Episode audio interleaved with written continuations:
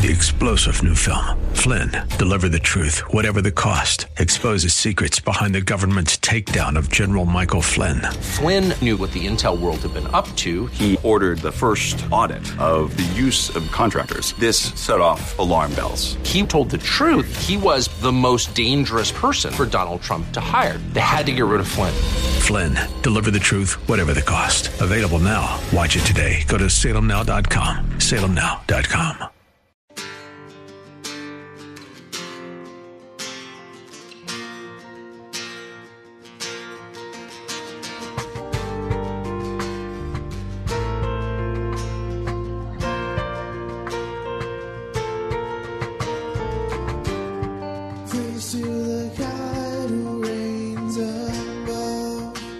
Hello, and welcome to In the Word, a ministry of Calvary Chapel of Orlando.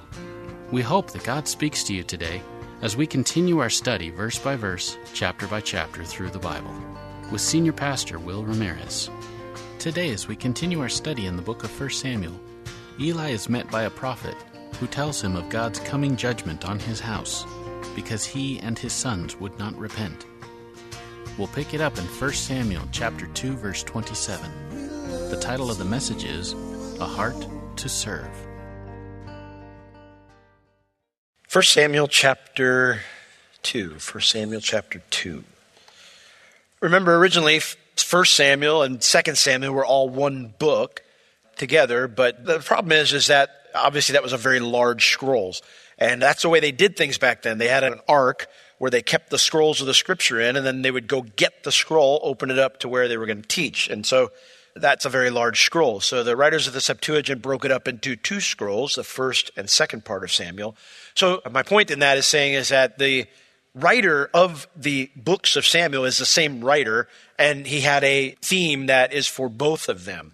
And yet they are divided here for us. And so as a result, we're going to look at two separate themes in a sense for each book, but they will still revolve around the heart. First Samuel deals with lessons that we can learn from the heart. And we saw the contrast between Eli's sons who refused to listen to correction and Samuel who happily allowed the Lord to shape his life. And thus Samuel grew stronger in his relationship with the Lord while Eli's sons didn't even have a relationship with the Lord. Samuel had a heart that was willing to listen. Eli's sons didn't. Well, today we're going to see that trend continue as God now pronounces judgment upon Eli and his family for their evil. And in the process, Samuel now rises above them to become a spokesperson for the Lord. So as God is juxtaposing these two, Samuel and Eli and his family, you know, we're seeing these two contrasting examples side by side. We're going to learn another important reason Samuel was blessed. He had a heart that was happy to serve. So, chapter 2, we're going to start with Eli and his family. Chapter 2, verse 27. It says, And there came a man of God unto Eli and said unto him, Thus says the Lord Did I plainly appear unto the house of your father when they were in Egypt in Pharaoh's house? And the implication is the answer is yes. And did I choose him out of all the tribes of Israel to be my priest, to offer upon my altar, to burn incense, to wear an ephod before me? And of course, again, the presumed answer is, well, yes. And did I give unto the house of your father all the offerings made by fire of the children of Israel? Well, yes. Well, then wherefore do you kick at my sacrifice and at my offering, which I have commanded in my habitation, and honor your sons above me, to make yourselves fat with the chiefest of all the offerings of Israel, my people? I'm glad the Lord didn't call me to that ministry. This one's hard enough. But we see here that God sends, it says, a man of God. There came a man of God unto Eli with a message from the Lord. Now, God had set apart the tribe of Levi for the purpose of teaching the scriptures to his people to speak into their lives. But many of our examples that we've looked at during the time of the period of Judges have had one common denominator, right? What's the common denominator? Almost all of them are Levites. They're all compromised. They're all not doing their job. And so when the Levites refused to be faithful to their duties, the Lord began to raise up prophets for example, by the time we get to Elijah, the Levites have completely abandoned their duties. And so now we have a school of prophets. So I'm sure there are probably some faithful Levites here. Samuel's a faithful Levite, but really we don't have any good examples in the time of Judges aside from him. So the Lord began to raise up these prophets. Now, the prophets had kind of a dual role. One was to teach the scriptures to the people, but they also had a role of preaching to those who were compromised. And so this man of God is one such prophet. We'll see this title quite a few times throughout the scriptures in the Old Testament if Jesus tarries. Now, the man of God comes to Eli and he just says to him, The Lord has a message for you. Thus saith the Lord. And here it is. It first starts off with three questions. Did I plainly appear unto the house? The phrase plainly appear means to clearly reveal or to make known. In Exodus chapter 4, verse 27, it's something really interesting. When God called Moses to be his spokesperson, remember Moses said, I I don't, I don't want to go. First, he made the excuse, well, I don't talk very well. You know, I've been, I've been hanging around with these sheep for 20 years. My speech is bad. The Lord said, Well, I will send Aaron then. I know he can talk, so I'll have him be your spokesperson. And so finally, you know, after Moses gives 18 more excuses, he says, Okay, we'll do it. Well, look at in uh, Exodus 4:27 it says the Lord actually appeared to Aaron to commission him to this role of being the spokesperson. He says and the Lord it says in Exodus 4:27 the Lord said to Aaron, "Go into the wilderness to meet Moses."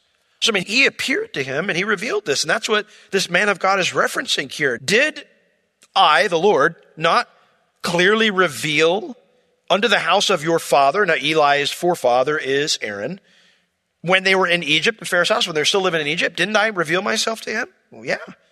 Yeah, you did. Verse 28, did I choose him out of all the tribes of Israel to be my priest? Well, he did. This came much later on when Israel was out of Egypt. To offer upon my altar, to burn incense, to wear an ephod before me? Yeah, you did do that. Did I give unto the house of your father all the offerings made by fire of the children of Israel? Isn't that how I said I would take care of you? So basically, the man of God is saying, did God do all this for your family, Eli?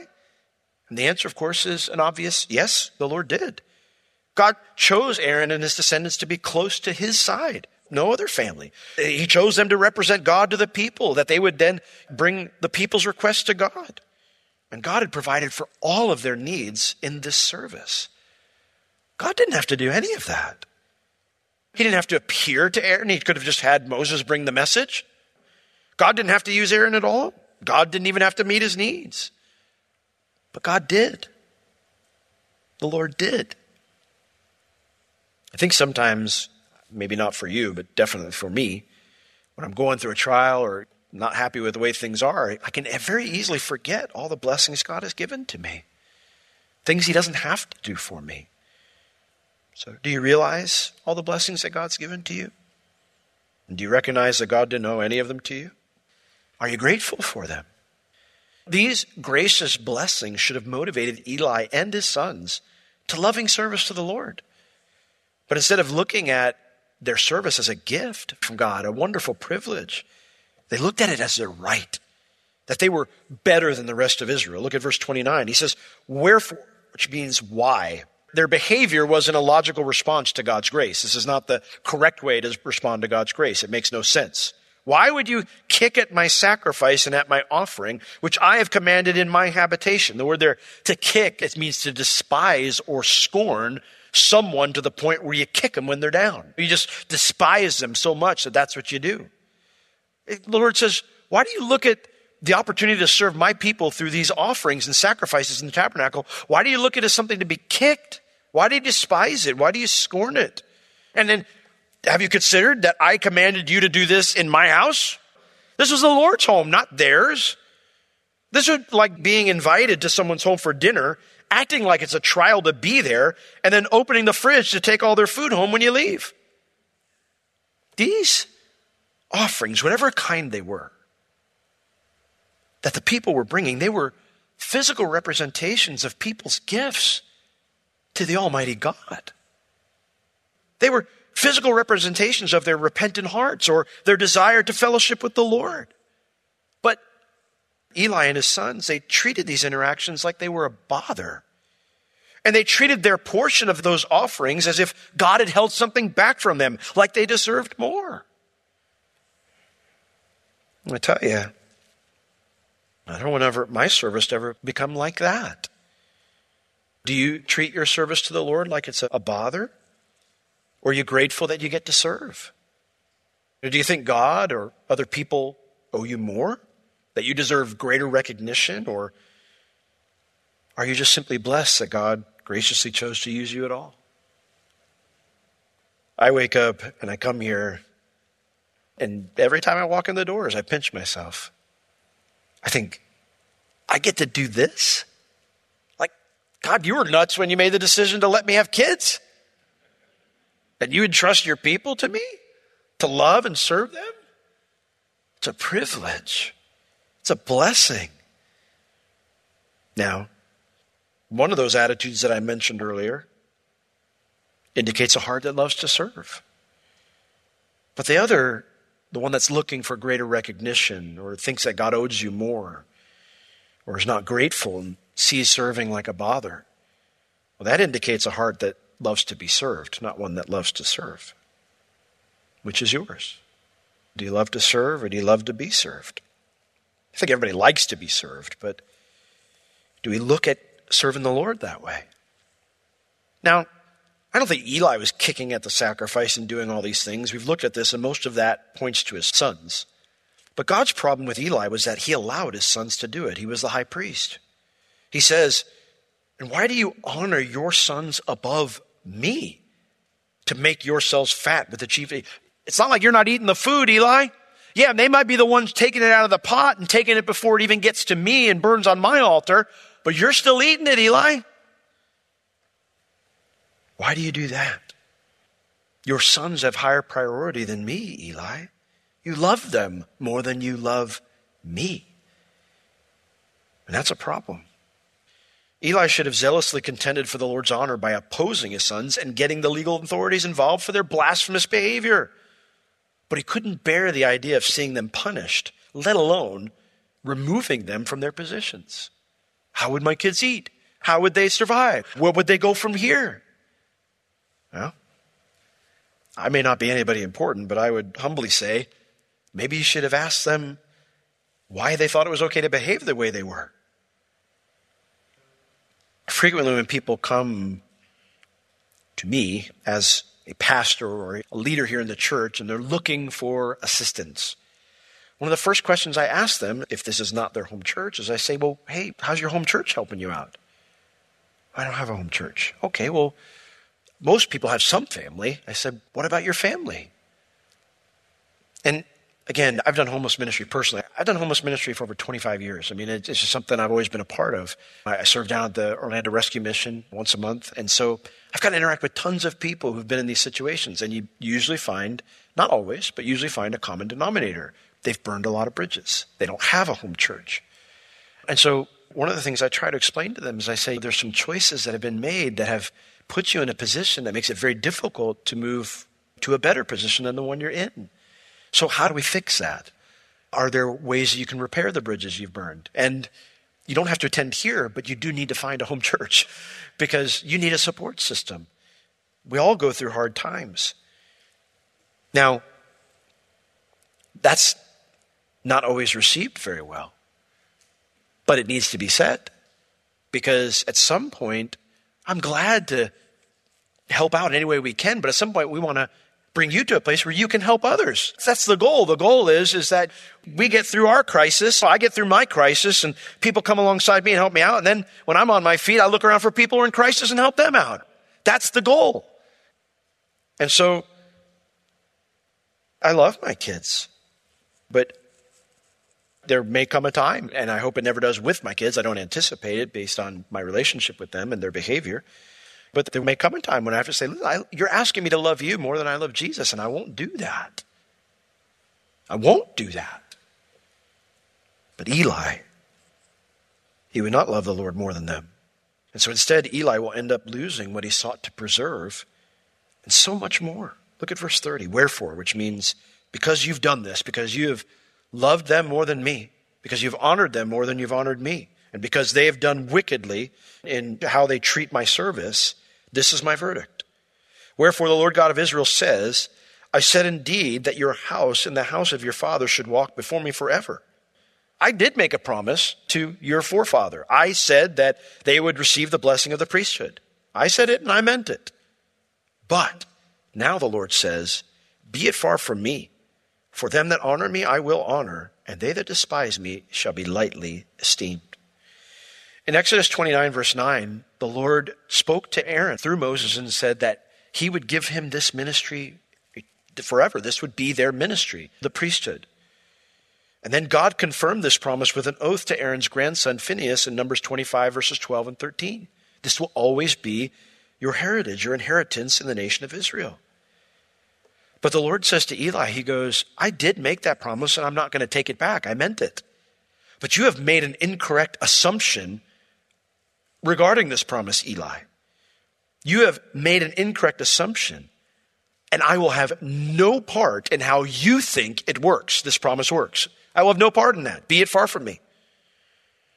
He says, I'm not breaking my promise to Aaron and Phinehas and all their descendants, Eli, but I will not allow wicked men to remain in this position just because of their blood type.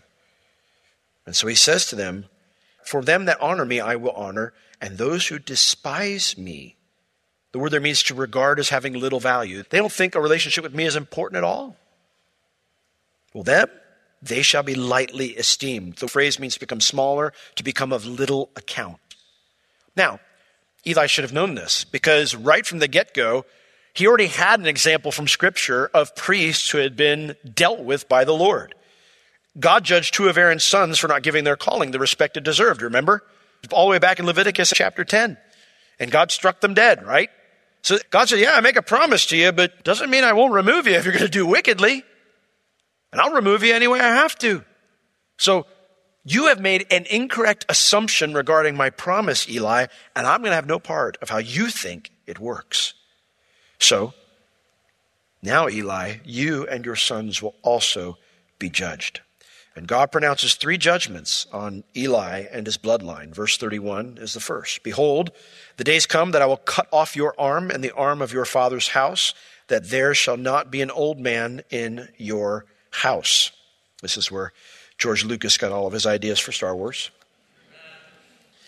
No, he doesn't mean his literal arm. The word there refers to one's strength. I'm going to cut off your strength. And he explains later on what that means. There shall not be an old man in your house. Eli would be the last aged man in his family line. Now, that's a heavy judgment because it covers not just Eli and his sons, but it covers all of his living descendants. Everybody in the family who's alive right now, none of them will die old. You're the only one who'll die old, Eli. Now, that tells us, because God is always fair, that this was a wider reaching problem than just Eli and his two sons. This shows us that their evil influence had spread to everyone else in the family. It had spread to everyone. And so God judges the entire family. He will be the last old man of his living descendants. Secondly, verse 32, he says, And you shall see an enemy in my habitation, and all the wealth which God shall give to Israel, and there shall not be an old man in your house. He adds now the phrase forever. The beginning, let's start with that part. You shall see an enemy in my habitation. The word there see means you're going to look out, almost like something going on that you're disconnected from. You're going to look out and observe and see happen. So you're going to watch over time an enemy in my house. Now, I don't know why they translated it an enemy. The word means a state of distress or narrowness in my house, a state of distress in my house. And so, in all the wealth of which God shall give Israel. So, in all the land that God gave Israel, all the blessings that God put upon Israel, all of a sudden that's going to begin to be narrowed. And in particularly in relation to the tabernacle, God's dwelling place. So instead of the blessings that come from seeing God's people grow spiritually, Eli will watch the state of worship, watch the state of spirituality in Israel become worse and worse and worse. So much so that it will touch even God's very house, the tabernacle. Now, I believe that this is also a prediction of the Philistines' capture of the Ark of the Covenant and how they destroy Shiloh, which is where the tabernacle was located. We will see that very shortly in 1 Samuel. So I do believe that is a prediction of that. But now we come to this comment at the end of the verse where it says there won't be anyone who lives to an old age of your descendants forever. Ever, ever, ever. I mean, that's ominous word. That's not a like word forever. This judgment of young deaths will affect even those who haven't been born yet. Now, The first part we can get, but here we go and we go, wait a second, Lord, that doesn't seem fair to judge those who haven't even done anything wrong yet. How can God be fair and do this? Well, God is fair, and God is also merciful. And I am fully convinced that if one of Eli's descendants decided to walk faithfully with the Lord, that they would not experience this judgment. The reason I can say that is because Scripture tells us that exact thing. In Ezekiel chapter 18, I want to read just verses 20 through 23 right now. This whole chapter, God's dealing with the accusations that Ezekiel keeps hearing when he talks to people about the Lord. And they just keep going, God's not fair. God's not fair. And so the Lord addresses this all throughout the chapter. But I just want to look at one section where he kind of sums up a thought. And it's this Ezekiel 18 20 through 23. God says through Ezekiel to the people, The soul that sins, it shall die. The Son shall not bear the iniquity of the Father, neither shall the Father bear the iniquity of the Son. The righteousness of the righteous shall be upon him, and the wickedness of the wicked shall be upon him. But if the wicked will turn from all of his sins that he has committed, and keep my statutes, and do that which is lawful and right, well, then he shall surely live. He shall not die. All his transgressions that he has committed, they shall not be mentioned unto him. In his righteousness that he has done, shall he live. For have I any pleasure at all that the wicked should die, says the Lord? The answer, of course, is no. And not that he should return from his ways and live? That, the answer to that one's yes. That's what pleases me. I'm not sitting up in heaven and going, oh, I get to grind out another one. The Lord, He delights not in judging the wicked or punishing the wicked. He has no pleasure that the wicked dies. He has pleasure when a wicked person turns from his wicked ways and finds life. So I have every confidence that if one of Eli's descendants were to repent of this family behavior that was going on and decide to walk with the Lord, that he, they wouldn't experience this judgment. But the Lord, knowing what the response would be, says this is how it's going to be. Now, despite this judgment, Eli's descendants will still serve as priests. But verse 33, here's the third judgment. And the man of yours, whom I shall not cut off from my altar, they shall be to consume your eyes and to grieve your heart. And all the increase of your house shall die in the flower of their age. In other words, all of Eli's descendants will serve during a time in Israel of spiritual deterioration. None of them will know the joy of serving in the tabernacle. Yeah, they'll still be priests, but the tabernacle won't be in use because the Ark of the Covenant won't be there. It won't be able to be used. So all of the things that they took advantage of and, and thought was their right and scorned it and despised it and thought God was holding out on them and they deserved more, yeah, you won't get any of it now. You won't experience any of those things now. None of your descendants will. And you know what? The Ark of the Covenant wasn't returned to the tabernacle until the midpoint of David's reign. And after David died, Eli's descendant was removed from the priesthood, and their place was taken by a different line through Aaron, not from Eli's line. Turn to 1 Kings chapter 2 with me. And I'm not doing this just to repeat what I just said, but there's an end part here that I think is crucial to understand. 1 Kings 2, verses 26 and 27. Now, Abiathar was Eli's descendant. He was kind of co high priest with Zadok, who was another descendant of Aaron, but not from the line of Eli. And the problem is, is when Abiathar sided with Adonijah, when he, David was dying, and, and David named Solomon to be his successor, Adonijah proclaimed himself king, and Abiathar sided with Adonijah, which was basically treason against David. And so here's what happens when Solomon becomes king. 1 Kings chapter 2, verses 26 and 27. And unto Abiathar the priest said to the, to the king, Get thee to Anathoth unto your own fields. Oh, we see things hadn't changed, right?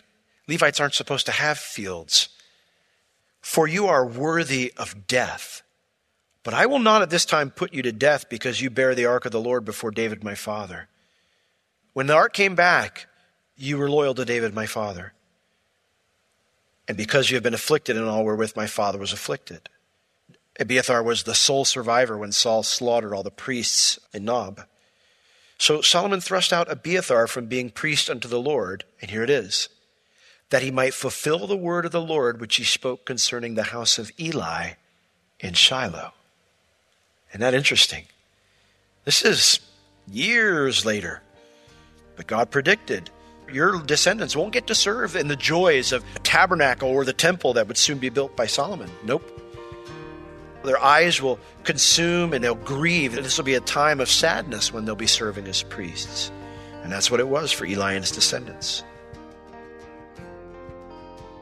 This has been In the Word with Pastor Will Ramirez, a ministry of Calvary Chapel of Orlando. You can listen to all of Pastor Will's sermons and find other valuable resources online at www.calvarychapelorlando.com or on the Calvary Chapel Orlando app, available on iTunes and Google Play. If you have any spiritual or physical needs, please contact us. We would love to pray for you and assist you in any way we can. You can reach us at 407 523 0800 during our office hours, Tuesday through Friday, 9 a.m. to 4 p.m. Thank you for joining us today. We will see you next time as we continue to learn, walk, and live in the Word.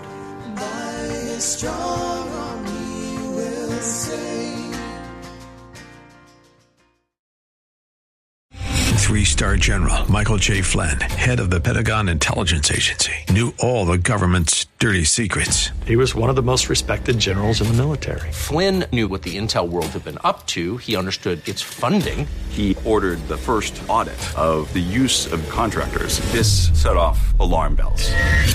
The explosive new documentary, Flynn, Deliver the Truth, Whatever the Cost, uncovers the facts behind this scandal. Flynn told the truth. He was the most dangerous person for Donald Trump to hire. I find out the worst enemy that I'm going to face in my life is right here in America. They took my assessment and they wanted me to change it. And I was like, I'm not changing it. They had to get rid of Flynn. With in depth interviews, archival footage, and never before seen personal records of the man behind the headlines. I just felt like I was drowning. Flynn, Deliver the Truth, Whatever the Cost. Available now. Watch it today. Go to salemnow.com. Salemnow.com.